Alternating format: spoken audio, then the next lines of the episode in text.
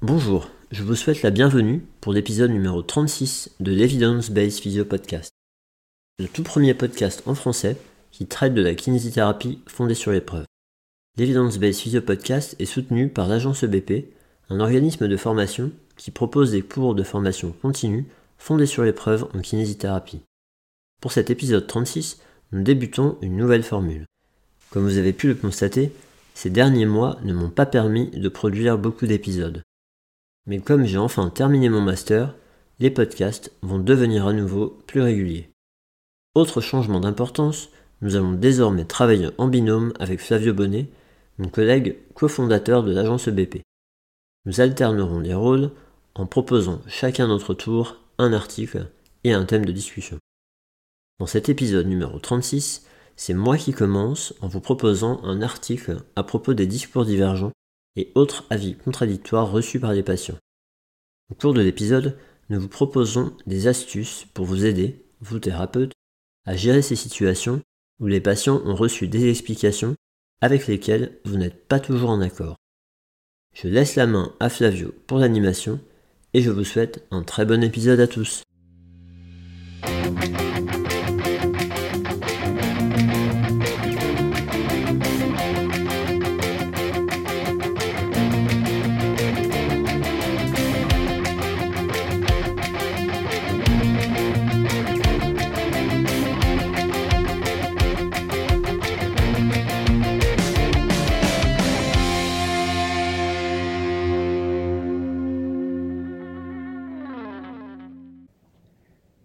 À toutes et à tous, c'est le retour de l'Evidence Based Podcast avec Guillaume Deville et moi-même. Nous sommes tous les deux cofondateurs de l'agence EBP. Aujourd'hui, Guillaume vous a sélectionné un article sur le discours divergent. Vous savez, ce discours qu'entendent les patients, euh, des discours différents en fait entre les différents professionnels de santé.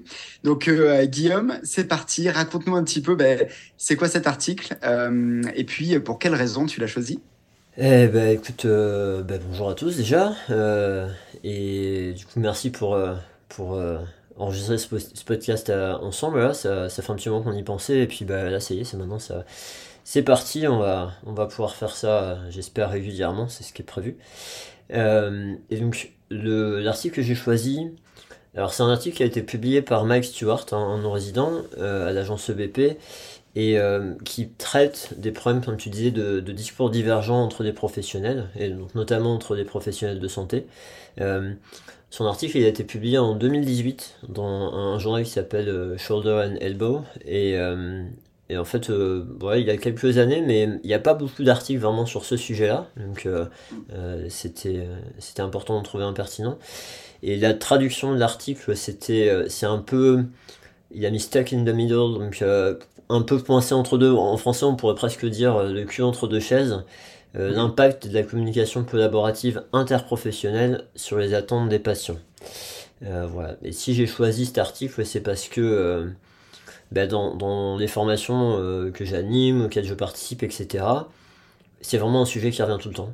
C'est mm. les, les gens ne viennent pas se former pour ça, mais, mais par contre, ils parlent tout le temps de eh ben oui, mais euh, moi, mon patient lui a dit qu'il y avait ça à l'imagerie et du coup, ça me met en difficulté parce que je pense que c'est pas pertinent ou euh, le médecin avait mis ça sur ordonnance et, et, souvent, c'est un problème qui vient souvent et c'est un problème qui est perçu comme étant euh, très difficile à résoudre, voire même parfois insoluble par les, par des collègues et, je me ah. disais que ça pouvait être intéressant de faire le point et de leur partager des, des astuces quoi. Ouais, c'est clair. Je pense que tout le monde va bien se reconnaître là dans euh, la réception de ces discours-là au cabinet. Et puis voilà, comment les gérer, comment y répondre. Euh, et puis, euh, ben, alors, dis-nous d'emblée, là, qu'est-ce que toi, tu as découvert dans cet article? Qu'est-ce qui t'a surpris particulièrement en lisant? Et puis surtout, hein, c'est l'intérêt de, de, ce podcast, c'est comment est-ce que la science va guider notre pratique? Comment est-ce que les articles scientifiques guident notre pratique? Donc toi, ta découverte principale dans cet article, ça serait, ça serait quoi, par exemple? Alors en fait, pour cet article-là, euh, je dois avouer que bon, je l'avais lu il y a quelques temps, donc euh, je, me rappelle plus ce qui m'avait vraiment surpris à l'époque, mais euh, probablement quand même que c'était le fait qu'il y a, il y a des preuves comme quoi, plus le patient reçoit discours différents, moins le résultat de traitement sera bon. Donc il y a vraiment une influence sur le résultat de traitement. Donc c'est un truc qui est vérifié et, bah, ça augmente encore l'importance pour patients d'arriver à, mieux gérer ça en fait. Ok, d'accord. Et euh, quel, euh, quel, autre type de... Euh, enfin, quel peux-tu nous donner un exemple de, discours divergent clair, tu vois, que les gens reçoivent le plus fréquemment, tu penses, et qui est le plus délétère au résultat? Selon toi, tu penses que c'est quoi qui j'aurais du mal, j'aurais du mal à, à évaluer euh, s'il y en a un qui est plus, plus embêtant qu'un autre. Euh, mm. Maintenant, après, je sais que bah, c'est quelque chose que j'explore dans, dans, dans, une, dans des formations bah, que, que je donne. Mm. Et, mm. euh, et, récemment, j'avais fait justement un tour, un tour de table des, des apprenants sur bah, allez-y, donnez-moi tous les exemples que, que vous avez. Et je t'avoue que euh, j'ai fait une liste sur un, paperboard et euh, j'ai essayé de pas écrire trop gros. Et quand je suis arrivé à remplir deux pages, j'aurais dit bon bah ok merci. Mais donc en fait il y en avait énormément et, mmh. euh, et ça allait de le médecin il a marqué ça sur l'ordonnance. voilà pourquoi vous le faites pas de euh, oui, ben en fait, euh, euh, on m'a déjà fait ça avant, ça a pas marché. Euh, bah oui, mais de toute façon, je suis trop vieux. bah, de toute façon, avec mon arthrose, le rhumatologue, il m'a dit qu'il fallait surtout pas que je fasse d'exercice là en ce moment.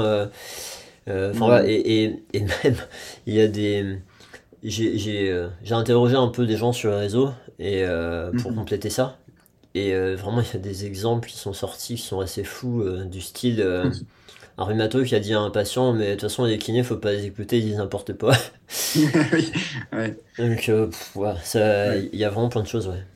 Ah, c'est intéressant. C'est vrai, que nous, on le voit souvent dans ce sens-là, hein, euh, forcément, ce discours. Mais euh, une fois, j'ai eu euh, une discussion sur, les réseaux avec, des médecins. Et parfois, eux aussi ont un discours de kiné qui va dire, par exemple, oula, mais vous avez le bassin déplacé, oula, mais il faut, faut faire que du passif, etc.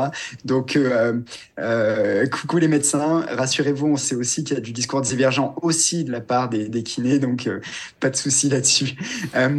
alors, dis-nous, toi, qu'est-ce que tu retiens de cette article pour ta pratique et en quoi euh, cet article a changé quelque part, a fait évoluer ta pratique? Ben, En fait, euh, je, je pense que ça a dû être une des choses qui m'ont amené à changer ma pratique dans le sens... Euh, ben, enfin, il y, a un certain nombre de personnes qui le savent déjà, mais le fait de bosser avec des médecins, vraiment bosser en collaboration, parce que finalement, cette histoire de discours divergent, tu vois, quand, j'ai analysé les retours que j'ai eus, j'ai essayé de faire des catégories. Alors bon, bah, il y a mhm. plein de catégories, mais les deux grandes catégories principales de pourquoi ces discours divergents ils existent, c'est un, euh, le fait que certains professionnels dont les connaissances ne sont pas à jour. Et quand toi, tu es à jour des connaissances, bah, finalement, forcément, tu ne vas pas avoir les, les, mêmes choses à partager avec tes patients en termes de diagnostic, de pronostic, de proposition de traitement. Enfin, ça va pas coller. Et, euh, et après, le deuxième truc, c'est vraiment la méconnaissance du travail des autres professionnels. Tu vois, le fait mm. de pas savoir en fait à, quoi sert un kiné, à quoi sert. Euh, euh, enfin, et, et, comme tu le dis, et, merci de l'avoir précisé, ça va dans, dans, tous les sens. Là, en fait, nous, euh, moi sondé des kinés, on sait ce qu'on reçoit, mais, mais clairement, tous les autres professionnels, tout ça, ça se mélange. Et, et tu vois, ben, un, des, un des médecins avec qui on donne les cours en entretien motivationnel, souvent quand on lui parle de ça, il nous dit, euh, euh, François, il, nous dit, euh, bah oui, moi régulièrement j'ai un patient qui vient me voir en me disant mon kiné il m'a demandé de passer une IRM. Et alors, mm. bon, alors quand j'appelle le kiné une fois sur deux, le kiné il a pas demandé, c'est juste le patient qui est inquiet et qui essaie de trouver un moyen d'avoir son IRM. Et, et, puis autrement, bah oui, parfois c'est le cas, et la plupart du temps quand je demande au kiné, mais qu'est-ce que ça va changer à votre traitement? Le kiné, bah, il dit rien, et le médecin, bah, il dit, bah, écoutez, du coup, euh, je vois pas l'intérêt de faire une imagerie. donc, euh, donc, effectivement, c'est des choses qui peuvent, euh, qui peuvent marcher dans, dans, les, dans les deux sens, ouais. Enfin, dans plein de directions. C'est clair que cette, cette notion d'interdisciplinarité, je pense qu'on est tous bien conscients hein, de, peu importe notre profession, qu'on manque de connexion entre nous. On ne sait pas ce que font les uns les autres, on se rencontre pas, voire ou peu. Euh, et c'est vrai que c'est un, une vraie problématique, euh, je trouve, pour euh, dans le parcours de soins en fait des patients. Donc euh, ça, en tout cas, euh, bah, c'est quelque chose qu'on va essayer de, de, de, mettre de plus en plus de l'avant à l'agence, la, la, pluridisciplinarité, savoir qu'est-ce que font les uns les autres, faire des rencontres médecins, kinés, pluridisciplinaires. donc donc voilà. Donc pour, pour revenir à, cet article-là, euh, toi, euh, qu'est-ce que qu'est-ce que tu aimerais transmettre là, nos auditeurs, les gens qui, qui nous écoutent, qu'est-ce que tu aimerais leur transmettre comme info vraiment pertinente à utiliser demain au CAB sur ce fameux discours divergent? Alors il y a des, je pense vraiment il y a des, il y a des tips à avoir. Euh, Peut-être si tu veux bien donner quelques infos supplémentaires par rapport au contexte là, qui, qui, sont proposés dans, dans l'article et, et, qui vont compléter ce que tu as dit avant. Euh, mm -hmm. En fait, des choses, une espèce d'état des lieux de la situation. Je, tu vois, je pense que pour arriver à, à améliorer un problème, euh, on est vraiment câblé, nous, à aller chercher des solutions. Dès qu'on a un problème, on va chercher des solutions. Et, et, et parfois, enfin voilà, c'est vraiment ce qu'il faut faire. Mais parfois, on prend pas assez le temps d'analyser le problème.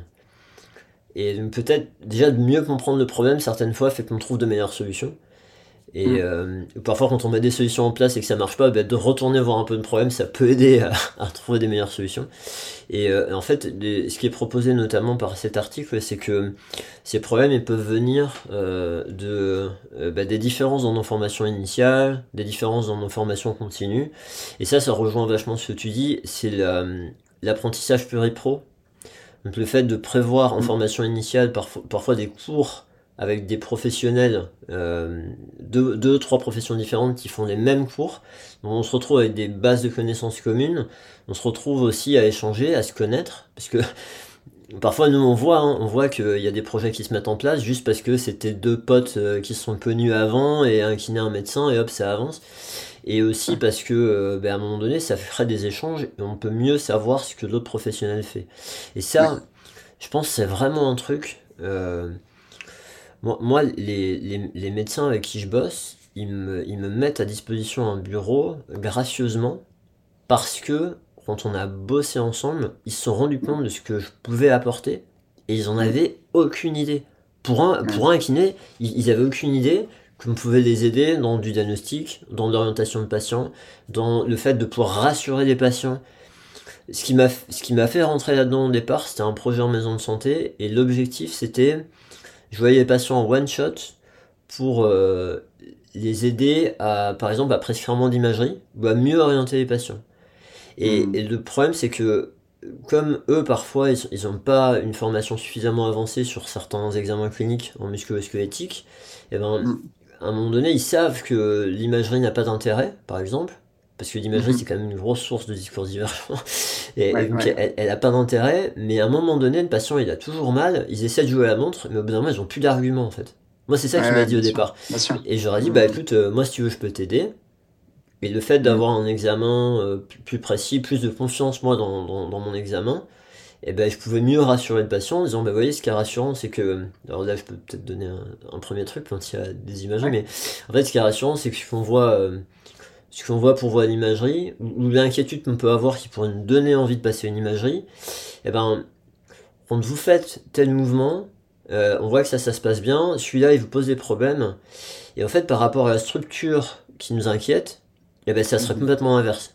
Donc, on sait que si c'était cette structure-là, votre douleur, elle se comporterait pas comme ça, donc du coup, ben, on peut être confiant qu'il n'y a pas ouais. besoin d'aller faire une imagerie, ou que ce qu'on voit à l'imagerie pour vous, bah, ouais. c'est pas ça le problème, il faut qu'on arrive à trouver. Euh... Donc attends, prends, prends, un exemple pour les auditeurs là, parce que c'est vrai que le discours là peut paraître un petit peu peut-être théorique ou ouais, euh, trop, si trop vous euh, écoutez le podcast en train de courir ou de faire la vaisselle, là vous avez peut-être décroché. Donc si tu, euh, est-ce que tu aurais un exemple, genre, euh, je sais pas, peut-être la lombalgie ouais. typiquement ou tu vois Ouais, ça peut être la lombalgie, ça. ça peut être le premier qui me viendrait.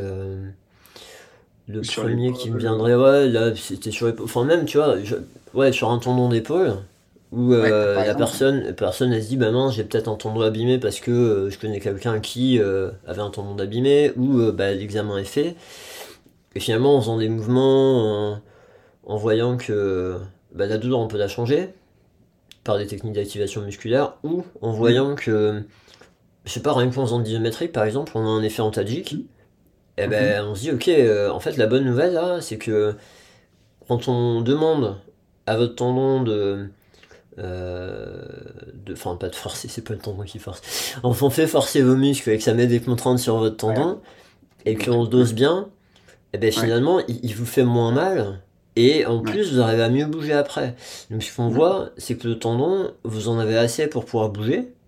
Mm-hmm. Et du coup, c'est c'est pas ça le problème en fait. Il faut que vos muscles qui refonctionnent et votre bras il va fonctionner.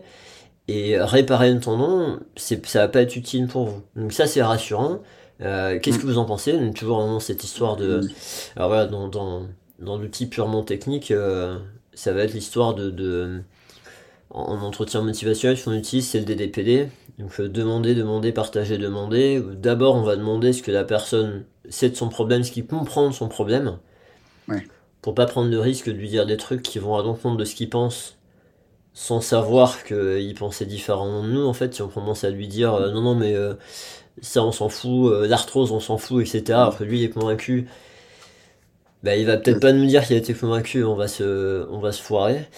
Ouais, attends, je te, coupe, et là c'est hyper important, je pense, pour les auditeurs, d'aller explorer la connaissance et les croyances de vos patients. Ça, c'est vraiment un truc qui est complètement sous-estimé, je trouve, actuellement. Excuse-moi, je t'ai coupé dans l'acronyme, mais sur le premier D, là, demander qu'est-ce que le patient connaît de sa pathologie, qu'est-ce qu'il en sait, qu'est-ce qu'il croit, qu'est-ce quelles sont ses peurs, ses craintes.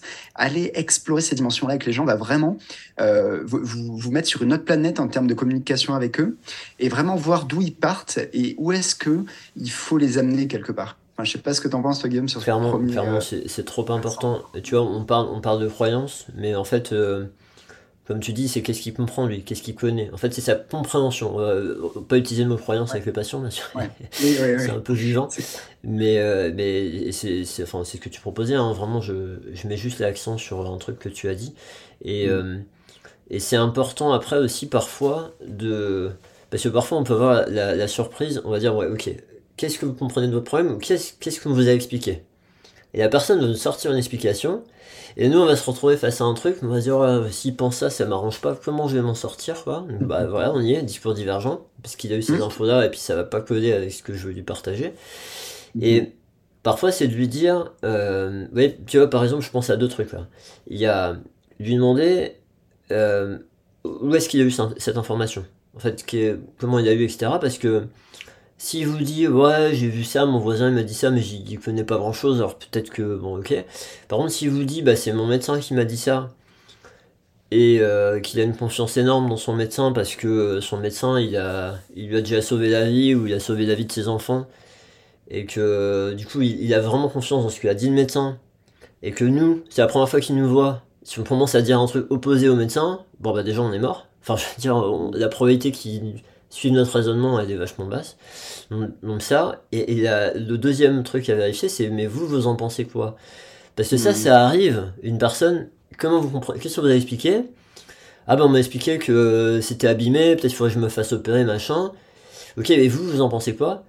Ah non, mais moi je veux pas me faire opérer. Euh, et franchement, bah, je, me dis, si on peut avoir un, truc pour échapper à ça, ça me plairait bien. Et là, d'un coup, paf, on se sent mieux, quoi. On se dit, ok. Et en fait, on évite d'aller batailler contre un truc où le patient, il était déjà avec nous, en fait. Donc, mhm. clarifier ça, ça peut être vachement utile. Ouais. Exactement.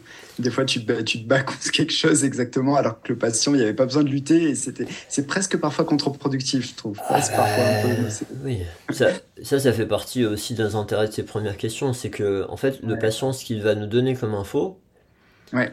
euh, ça va nous éviter de lui redire. Parce que si on lui parle de, pendant 5 minutes d'un truc qu'il sait déjà, ça va te ah. saouler. Ah et, Clairement. Et en plus, s'il le sait déjà, en, entretien motivationnel, on considère que c'est une occasion de le valoriser aussi. Hmm. De, de, dire, euh, effectivement, il y a plein de choses que, que, vous comprenez de votre problème, et ça, clairement, ça va vous aider. Et on sait que hmm. sur le sentiment d'efficacité personnelle, ça va être favorable, et sur hmm. la relation thérapeutique. Quand vous valorisez une personne, votre relation thérapeutique se renforce, en fait. C'est toujours agréable de se sentir valorisé, mais que la personne qui vous a valorisé, ben, vous avez envie de continuer d'avoir des interactions avec elle, quoi. Donc, euh, Bien sûr. du coup, juste avec cette petite question-là, on peut avoir plein de choses intéressantes, ouais. Ouais, c'est clair, c'est hyper puissant, je trouve. Et puis, plus globalement, Guillaume, est-ce que tu penses pas que la, communication avec les patients, c'est probablement le truc le plus sous-estimé actuellement dans euh, le soin, même dans l'approche euh, thérapeutique? Euh, Qu'est-ce que tu en penses, toi, au final? Parce que tu, tu formes là-dessus, tu as publié des articles, etc.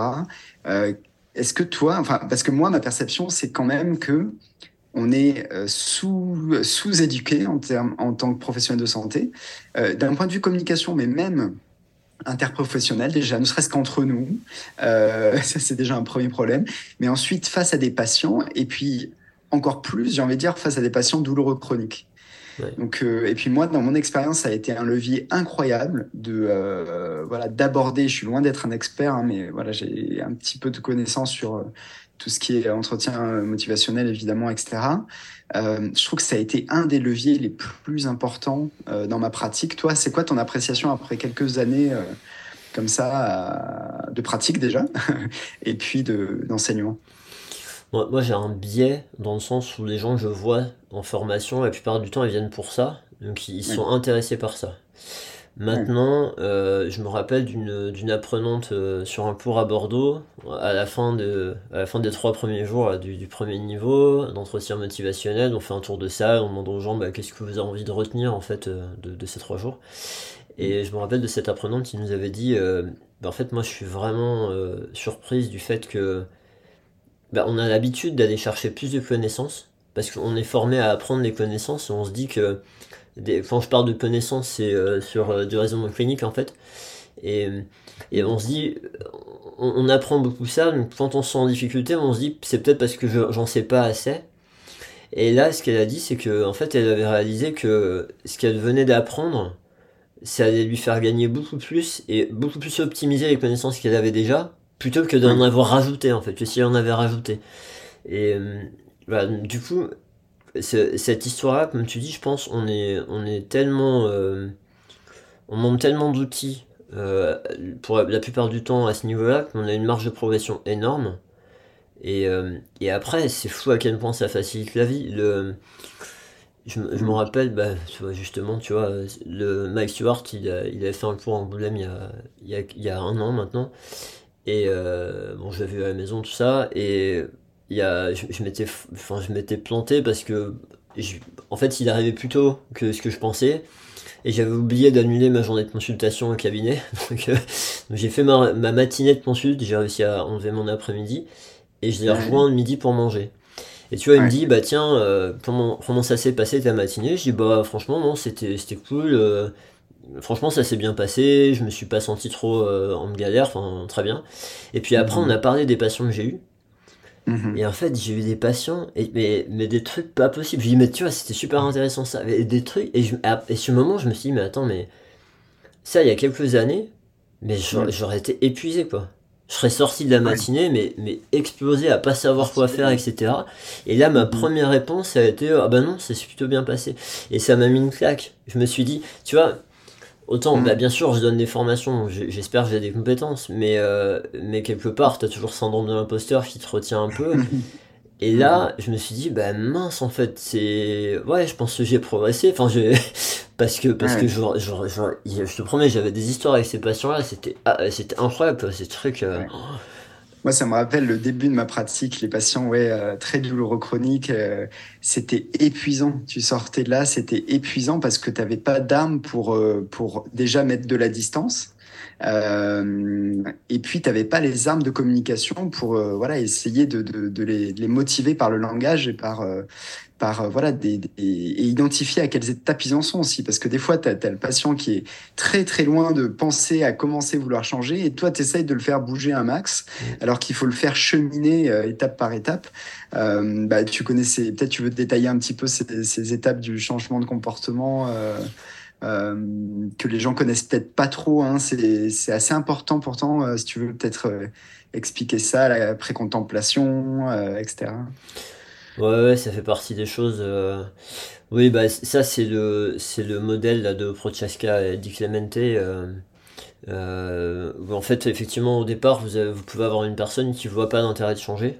Ou, ou, en fait, euh, dans souvent c'est des modèles qui viennent de la dicto, donc euh, ce seraient des personnes qui euh, voient pas leurs problèmes, qui diraient mais non, moi je bois pas trop, moi je fume pas trop, etc. Mm. Nous, nous, ce qui arrive souvent, c'est plus le fait que les gens ils voient pas de lien entre ce que vous leur proposez et leurs problèmes. C'est-à-dire que la personne, bah, si on reprend le, le tendon, euh, la personne qui vient avec une douleur d'épaule, qui a une lésion au tendon, euh, commencer à lui proposer des exercices pour tirer sur son tendon, il y a plein de gens, ils vont se dire, mais c'est enfin, c'est quoi le rapport, quoi? Et donc là, quelque part, ils sont en pré-contemplation parce qu'ils voient pas le lien entre ce que vous leur proposez et leurs problèmes. Et donc, il y a, il y a cette situation où il faut aider la personne à comprendre ce lien-là. Et c'est là où, ben, comme on disait, on peut passer par, euh, ben, par un DDPD et, euh, et c'est là où les, les, les, les informations, divergences qu'il a pu avoir avant peu- peuvent nous mettre en, difficulté, donc c'est important après d'avancer là-dessus. Et puis une fois que la personne voit un lien entre euh, la proposition de traitement, euh, la proposition de changement de comportement et leurs problèmes, ben après on a des gens qui vont être ambivalents, donc au stade de contemplation, parfois, de euh, oui il faudrait que je fasse ça, mais j'ai pas le temps, mais j'ai peur de pas y arriver. Donc en fait c'est j'ai des raisons de le faire, j'ai des raisons de pas le faire, mais là la personne elle comprend l'intérêt de le faire. Et donc c'est là, en fait c'est là la particularité la plus principale on va dire de l'entretien motivationnel, même si euh, l'entretien motivationnel donne plein d'outils pour aider à chaque phase, mais c'est vraiment le patient ambivalent. Il veut faire, mais il a des raisons de pas faire. Comment augmenter sa motivation pour euh, passer dans, dans l'idée de ok je vais le faire. Et donc euh, pré-contemplation, je comprends pas le lien entre la proposition et mon problème. Contemplation, euh, bah, je suis un peu ambivalent, enfin je suis ambivalent, je j'arrive pas à passer le cap. Et après il y a détermination, c'est ok bah là je vais y aller. Et c'est là où nous on est, on est plus à l'aise parce que c'est là où toutes nos stratégies de planifier, de dire bah ok on peut faire comme ci, etc. Euh, bah, c'est là où ça va rouler tout seul si le patient est déterminé. Youpi. Et, et, et c'est là où, où euh, travailler la motivation des patients, c'est pas nécessaire tout le temps. Parfois on a des patients, ils sont déjà motivés. Et Une euh, voilà, intrinsèque. euh, voilà, ouais. et ça va aller tout seul. C'est c'est juste quand les gens, on est face à une personne qui manque de motivation ou une personne en pré-contemplation, ben là, si on n'a pas des outils, on galère en fait. Ouais, c'est ça. Et tu vois, tu vois, moi, quand je, quand je m'étais formé euh, à tout ça, euh, en fait, j'avais appliqué ces techniques-là, mais parfois à tort chez des gens qui étaient déjà intrinsèquement motivés. Et en fait, tu ça devient contre-productif et tu perds presque le patient parce qu'il se dit mais pourquoi il me pose toutes ces questions-là alors que je suis prêt à faire ce que ce qu'il faut, je suis prêt à me bouger et toi tu es là en mode euh, est-ce que vous vous sentez prêt à commencer à bouger? Est-ce que euh, vous pensez que bouger vous fera du bien? Et il est là mais moi je veux bouger, je veux, dis-moi juste ce qu'il faut faire. Donc des fois attention avec ces, ces discours-là, essayez de bien analyser où est-ce qu'en est votre patient euh, dans ce, ce cheminement parce que ça peut être parfois contre-productif quoi. Ouais, lui mettre le doute. Ouais, tu, tu dis, là, le patient, il peut se dire, attends, s'il me parle de ça, c'est qu'il y a un truc que j'ai pas vu. Et Oui, de- y a un problème, en fait. Mais, et tu, Ouais. tu sais, pour, pour rejoindre un, un élément que tu as dit tout à l'heure, et euh, Mm. cet intérêt à nouveau, euh, ça en fait beaucoup, mais hein, de premier dé, de savoir ce que l'autre il pense et pourquoi il le pense, un des trucs qui est vachement aidant, je trouve, c'est euh, par rapport à l'empathie, dans le sens mieux comprendre pourquoi l'autre pense ça. Parce que parfois, quand une personne nous sort une croyance qui nous arrange pas, le risque, ce serait de le prendre pour nous. De se dire, bon, bah, eh, ouais, c'est bon, il, lui, il va, me, il va me saouler. Enfin, en gros, en fait, il me met en difficulté, donc euh, c'est une expérience négative et comme s'il faisait ça juste pour nous embêter. Mais d'essayer de comprendre, de dire, ok, mais ces informations, vous avez eu, eu où? Comment vous avez compris, Ouais. etc. Bah, souvent, ça permet de se dire, mais vous vous rendez compte, en fait, moi, à votre place, si j'avais eu les mêmes infos, mais je penserais comme vous, en fait. Déjà, Mhm. ça tranquillise vachement de se dire, ouais, je comprends pourquoi tu penses comme ça. Donc là, je vais essayer de t'aider, mais voilà, c'est vraiment un truc qui permet parfois de s'apaiser. Parce qu'autrement, dès qu'on a de l'agacement, on se sent un peu euh, poussé dans notre retranchement, etc. Dans la façon Ouais. d'interagir, si on est un peu agressif, on va, pareil, on va, on va mettre en péril la relation et on va, va se mettre en difficulté, quoi. Et aller, aller chercher, c'est intéressant, c'est aller chercher la source de la connaissance des gens, d'où les gens prennent leur source. Ça, c'est hyper intéressant et ça permet d'avoir aussi plus d'empathie quelque part, d'être capable de plus se mettre à la place de la personne en disant, bon, elle, elle est se renseigner sur Doctissimo ou sur euh, les réseaux sociaux ou le net, bah, c'est peut-être pas la même source que euh, euh, voilà, un praticien euh, formé de façon sérieuse ou voilà. Donc, ok, bon, bah, trop cool. Bah, écoutez, j'espère que tout le monde perçoit un petit peu l'intérêt de, de, tout ça. Est-ce que Guillaume, toi, tu aurais, aurais, autre chose à dire par rapport à cet article ou euh, euh, quelque chose que tu retiens encore particulièrement qui peut impacter le, le, travail des gens au quotidien?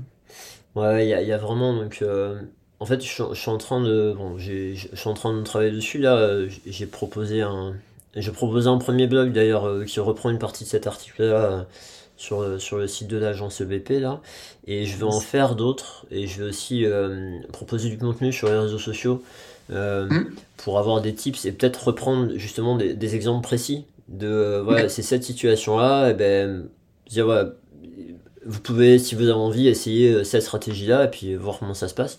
Mais au moins donner ouais. des, des petites euh, stratégies euh, à tout le monde pour ceux qui en, en sentent le besoin. Et il euh, mm -hmm. y, a, y, a, y, a, cette histoire quand même de, euh, de contexte. Tu vois, on a dit, il y a la situation, on reçoit le patient, et là on est un peu dans un mode euh, curatif. C'est-à-dire que bah, on est face au patient qui a reçu ça, et maintenant il faut s'en sortir, quoi. Ou au moins ouais. essayer. Euh, et puis, il y a la situation, il y a l'histoire de comment on fait pour essayer de prévenir le problème. Et, et c'est là où on rejoint ces notions de euh, euh, ben, est-ce qu'on peut pas créer des bases de connaissances communes avec les autres professionnels de santé? Et, et alors, soit par de la formation, hein, comme on disait, initiale, continue, etc. Euh, ouais. Soit euh, on peut aussi favoriser des échanges. Et alors, c'est souvent un truc. Là, là aujourd'hui, ce qui est vachement aidant, c'est les histoires de maisons de santé, par exemple, les MSP, ouais. où il y a quand même des financements, normalement, pour euh, avoir des temps de réunion sur des cas patients. Et c'est des temps rémunérés, et on va parler d'un patient, et il y a plusieurs professionnels, et chaque professionnel va donner un élément. Et là, un, bah, du coup, on comprend un peu mieux ce que font les autres professions, et puis, comment elles peuvent nous aider Du coup, parfois, on pense à d'autres patients en se disant, bah tiens, moi j'étais bloqué, euh, peut-être que ce collègue il pourrait m'aider. Et puis, euh, voilà, donc ça, ça, ça ferait de l'information, du lien, une meilleure connaissance, etc. Mmh. Euh, et, et, alors après, voilà, c'est souvent cette histoire de.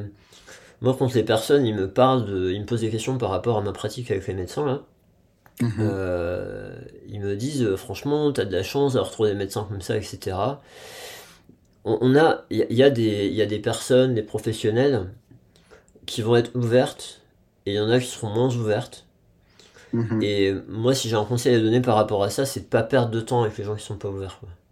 En fait, les, parce que parfois, enfin, le problème c'est que parfois c'est tellement frustrant. Si vous prenez votre téléphone, vous dites là, il y a une pathologie sérieuse, sévère, mmh. potentielle chez ce patient-là Mmh. Il faut que j'appelle le médecin pour l'informer parce qu'il y a besoin de faire des examens. Voilà, là je suis inquiet quoi.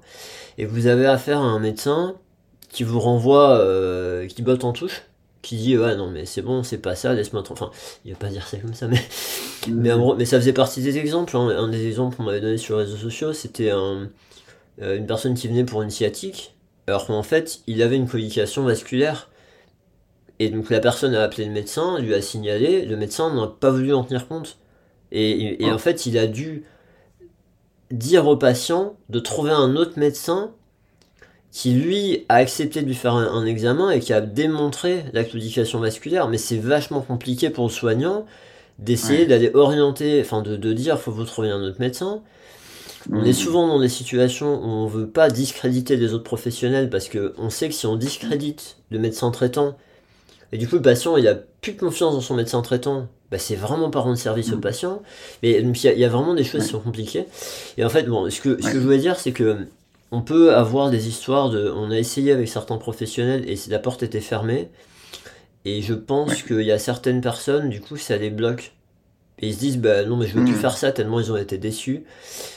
Moi, j'aurais tendance à. Enfin, ce que je propose aux gens, c'est de dire, écoute, si vraiment tu as d'autres situations, essaye encore.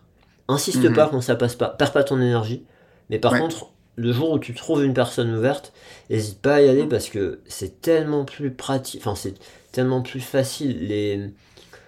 Moi, moi, les patients, je les vois dans les cabinets de leurs médecins. Et les patients, je, bah, cette semaine, j'ai une dame encore qui m'a dit euh, le fait que je sais que vous bossez ensemble, etc., ça facilite les choses. Moi, moi ça me facilite les choses à un point. C'est, c'est, génial, quoi. Pour les patients, pour nous, c'est. Voilà, donc, euh, vraiment favoriser ça quand c'est possible. Il y a des opportunités maintenant et, et, pas, pas perdre son énergie dans des batailles perdues d'avance en fait. Ouais, et puis moi j'attire l'attention de tout le monde aussi sur euh, euh, faire attention aussi, tu sais, au discours patient qui peut avoir, tu sais, entre ce que le patient entend, ce qu'il retient, ce qu'il va restituer. Parfois, euh, on a l'impression que le médecin lui a dit n'importe quoi, alors qu'en fait, le médecin lui avait très, très bien dit les choses. Et le patient, ben, entre le temps où il a vu le médecin et qu'il arrive, ben, en fait, ça a complètement changé. Et, euh, et, puis, et puis là, c'est un peu la, la cata, quoi. Donc, euh, donc voilà, bien vous mettre en Comment? Excuse-moi, non, ça c'est vachement important parce que effectivement parfois le, patient il, il se rappelle plus et, euh, et on a tendance on a tendance à se dire ouais mais qu'est-ce qu'il lui a dit? Et puis du coup à juger en fait l'autre professionnel alors que parfois effectivement bah, on peut se dire que c'est notre responsabilité que de vérifier avec quoi le patient il repart Bon, et ça, ça peut être un peu. Euh, ça, dans le DDPD, c'est le dernier dé. C'est euh, qu'est-ce que vous voulez en faire, ou qu'est-ce que vous en pensez, qui va nous donner une idée de ce qu'il a compris aussi, en fait. Ouais. Mais, mais ce qu'il y a, c'est que faut être honnête, parfois on n'a pas de temps. Enfin, parfois la mm. consultation elle est passée, et puis, euh, et puis on va pas utiliser tous les outils qu'on connaît dans toutes nos consultations, ça c'est illusoire. Donc, bon, certaines fois, on n'y pense pas parce qu'on pense pas que c'est important pour ce patient-là, et ça passera à travers. Mais vraiment prendre ce recul-là et, et puis après, voilà, c'est comment on fait pour protéger euh, l'autre professionnel, à quel moment on le fait, on ne le fait pas, en fonction de ce qui se passe. Enfin, ça, c'est quand même pas facile. Mais euh, ouais. Yes. Bon, bah écoute, je pense qu'on a fait un bon petit tour là sur euh, discours divergent, la communication avec les, les patients. Euh, Est-ce que toi, tu as une reco euh, pour les gens, un truc à lire, à voir, à écouter, euh, là, comme ça, ou un auteur à suivre, que ce soit, voilà, communication, douleur chronique ou. Bah, je t'avoue que alors, sur, sur, ce thème-là, alors, moi, ce thème-là, je l'associe pas à la douleur chronique.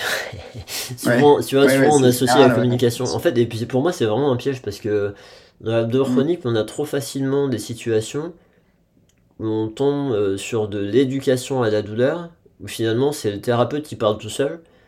Oui. Et euh, qui noie le patient dans des informations, euh, soit qu'il a pas demandé, soit qu'il comprend pas. Enfin bon, bref. Donc, il y a, y, a, vraiment parfois.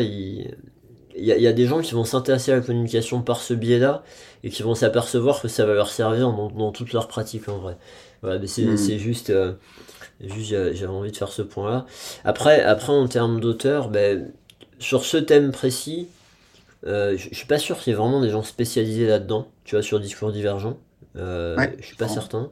Et, et euh, après, ben, dans, dans, tout, euh, dans toutes ces notions-là, Bien sûr, moi j'ai des, j'ai des repères par, l'entretien motivationnel. Il y a le fait que dans mon cours à moi, j'essaie d'aller plus loin. Euh, en gros, l'entretien motivationnel, c'est des outils euh, très généraux. Et euh, dans mon cours, on va essayer de plus d'aller sur des problématiques typiques kiné, même si on, on, aborde un entretien motivationnel, mais on va être un peu plus spécifique. Et après, malheureusement, je pense que des personnes qui s'intéressent euh, beaucoup à la communication, alors il y, a des gens qui s'y intéressent, mais des gens qui se développent une expertise, etc., il n'y en a pas beaucoup. Euh, il y a un, un, truc que je peux dire peut-être. Il y a aussi cette notion de prise de décision partagée. Là, j'ai j'ai été mhm. sollicité par euh, Florian, qui est, euh, qui est parti euh, bosser pour faire un doctorat au Canada, mhm. et qui étudie ce sujet-là, de prise de décision partagée, et qui m'a contacté pour animer un atelier au JFK prochainement. Trop cool On va faire ça. Et il me disait, moi en fait, mes, mes collègues et mes potes, ils comprennent pas l'intérêt, quoi. Parce que pour eux, la prise de décision partagée, c'est juste faire ce que le patient lui demande. Alors non, c'est pas du tout ça. Et, et, euh, et, je pense que ça, ça, ça fait aussi partie des choses. Quand, par rapport à ces discours divergents, parfois, on a notre idée à nous. Et on, comme on a un peu le syndrome du sauveur, on veut aider les gens. toute notre bienveillance à chercher à aider les gens va parfois nous pousser à les obliger à prendre une voie, à prendre une vision, etc. Euh, ça, c'est un peu comme ce qu'on disait sur empathie tout à l'heure, un truc qui peut être beaucoup plus confortable, c'est de se sentir à l'aise avec le fait que la personne a, une compréhension, mettre les bonnes conditions pour partager notre point de vue, ou euh, ce qu'on sait de la science, ce qu'on sait de notre expérience clinique, etc et s'assurer que la personne euh, a, bien compris en fait et que l'objectif c'est de l'aider à bien comprendre. Et après mhm. qu'il va faire un choix éclairé du coup et que s'il fait pas un choix qui va dans notre sens c'est pas grave. En fait en fait c'est vraiment cette histoire je sais pas si ça va te parler mais moi une des grosses frustrations que j'ai eu longtemps c'était euh, si ce patient il savait ce que je sais il ferait pas ça. Ouais. Mais en fait la, et la vraie question au final enfin que je préfère me poser maintenant, c'est euh, est-ce que si le patient sait ce que je sais, il ferait autrement? Et en gros, c'est maintenant, je veux m'assurer qu'il comprend le, le, point de vue et qu'il fait un choix éclairé, et après, c'est son choix. Et là, du coup, je suis tranquille. Il a le droit de pas choisir mon point de vue, mais au moins, il a compris et ça me va. J'ai fait mon travail. Voilà. Mmh. Et même si je suis persuadé qu'il aurait fallu faire autrement, c'est pas grave. Après, c'est plus mon rôle, c'est sa vie, et voilà, ça. Et voilà, donc, par rapport à, la prise de décision partagée, c'est un truc euh, qui, est, qui, est, assez important aussi. Euh, voilà, je, suis désolé, j'ai pas répondu de façon très précise à ta question. tu as ces gens sur leur fin là, bah, c'est pas, pas de meilleure réponse, ouais, ouais j'ai pas de meilleure réponse. mais... Un prochain podcast. Bon, bah écoute, en tout cas, merci Guillaume pour cette, cette interaction-là. On n'a on n'a pas fait euh, aussi long que d'habitude, mais je pense que les gens auront eu euh, suffisamment pour euh, pratiquer au cabinet et, implémenter ces, ces, ces, petits tips-là.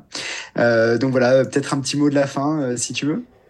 Bah non, écoute, merci, merci à toi. Hein, je suis content de pouvoir relancer le podcast pour refaire des épisodes, etc. Le Là, le... en fait, une des difficultés que j'ai eues à une période, c'était de trouver des personnes pour interagir avec moi. Et parce qu'il y a plein de gens dans notre métier qui ne se sentent pas légitimes pour parler, et ce qui est un peu dramatique, je trouve, mais parce qu'il y a plein de gens compétents, super intéressants, etc. Mais enfin, bref. Mm. Et donc là, on a, on a trouvé euh, déjà le temps d'en mm. faire un tous les deux et qu'on y pensait depuis longtemps, et probablement la formule euh, de faire ça ensemble, comme ça on est sûr qu'on va pouvoir euh, avoir une certaine régularité, donc euh, j'espère qu'on va pouvoir arriver à, faire ça. Et puis bah, j'ai hâte qu'on inverse les rôles pour une prochaine fois en fait, voilà. Oui, prochaine fois, ce sera mon tour. Je vais choisir un article que j'ai trouvé super pertinent et puis qui a, qui a impacté ma, ma, pratique. Donc écoute, euh, merci en tout cas de, de, tout ça. Et puis euh, pour celles et ceux qui sont pas encore inscrits euh, à la newsletter de l'agence, on vous invite vivement à vous inscrire sur le site de l'agence, onglet contenu gratuit, newsletter. Euh, c'est une newsletter qui arrive deux fois par mois dans votre boîte mail. Euh, bien entendu, c'est complètement gratuit. Vous avez énormément de valeur là-dedans où on vous détaille de façon succincte des articles. Et voilà, on va en choisir euh, quelques-uns de temps en temps euh, pour en parler longuement sur ce podcast. voilà, en tout cas, merci de nous suivre. Et puis, ben, on se retrouve sur nos réseaux sociaux, en formation ou en e-learning. Merci Guillaume. Merci à toi. Salut Fabio. Bye bye.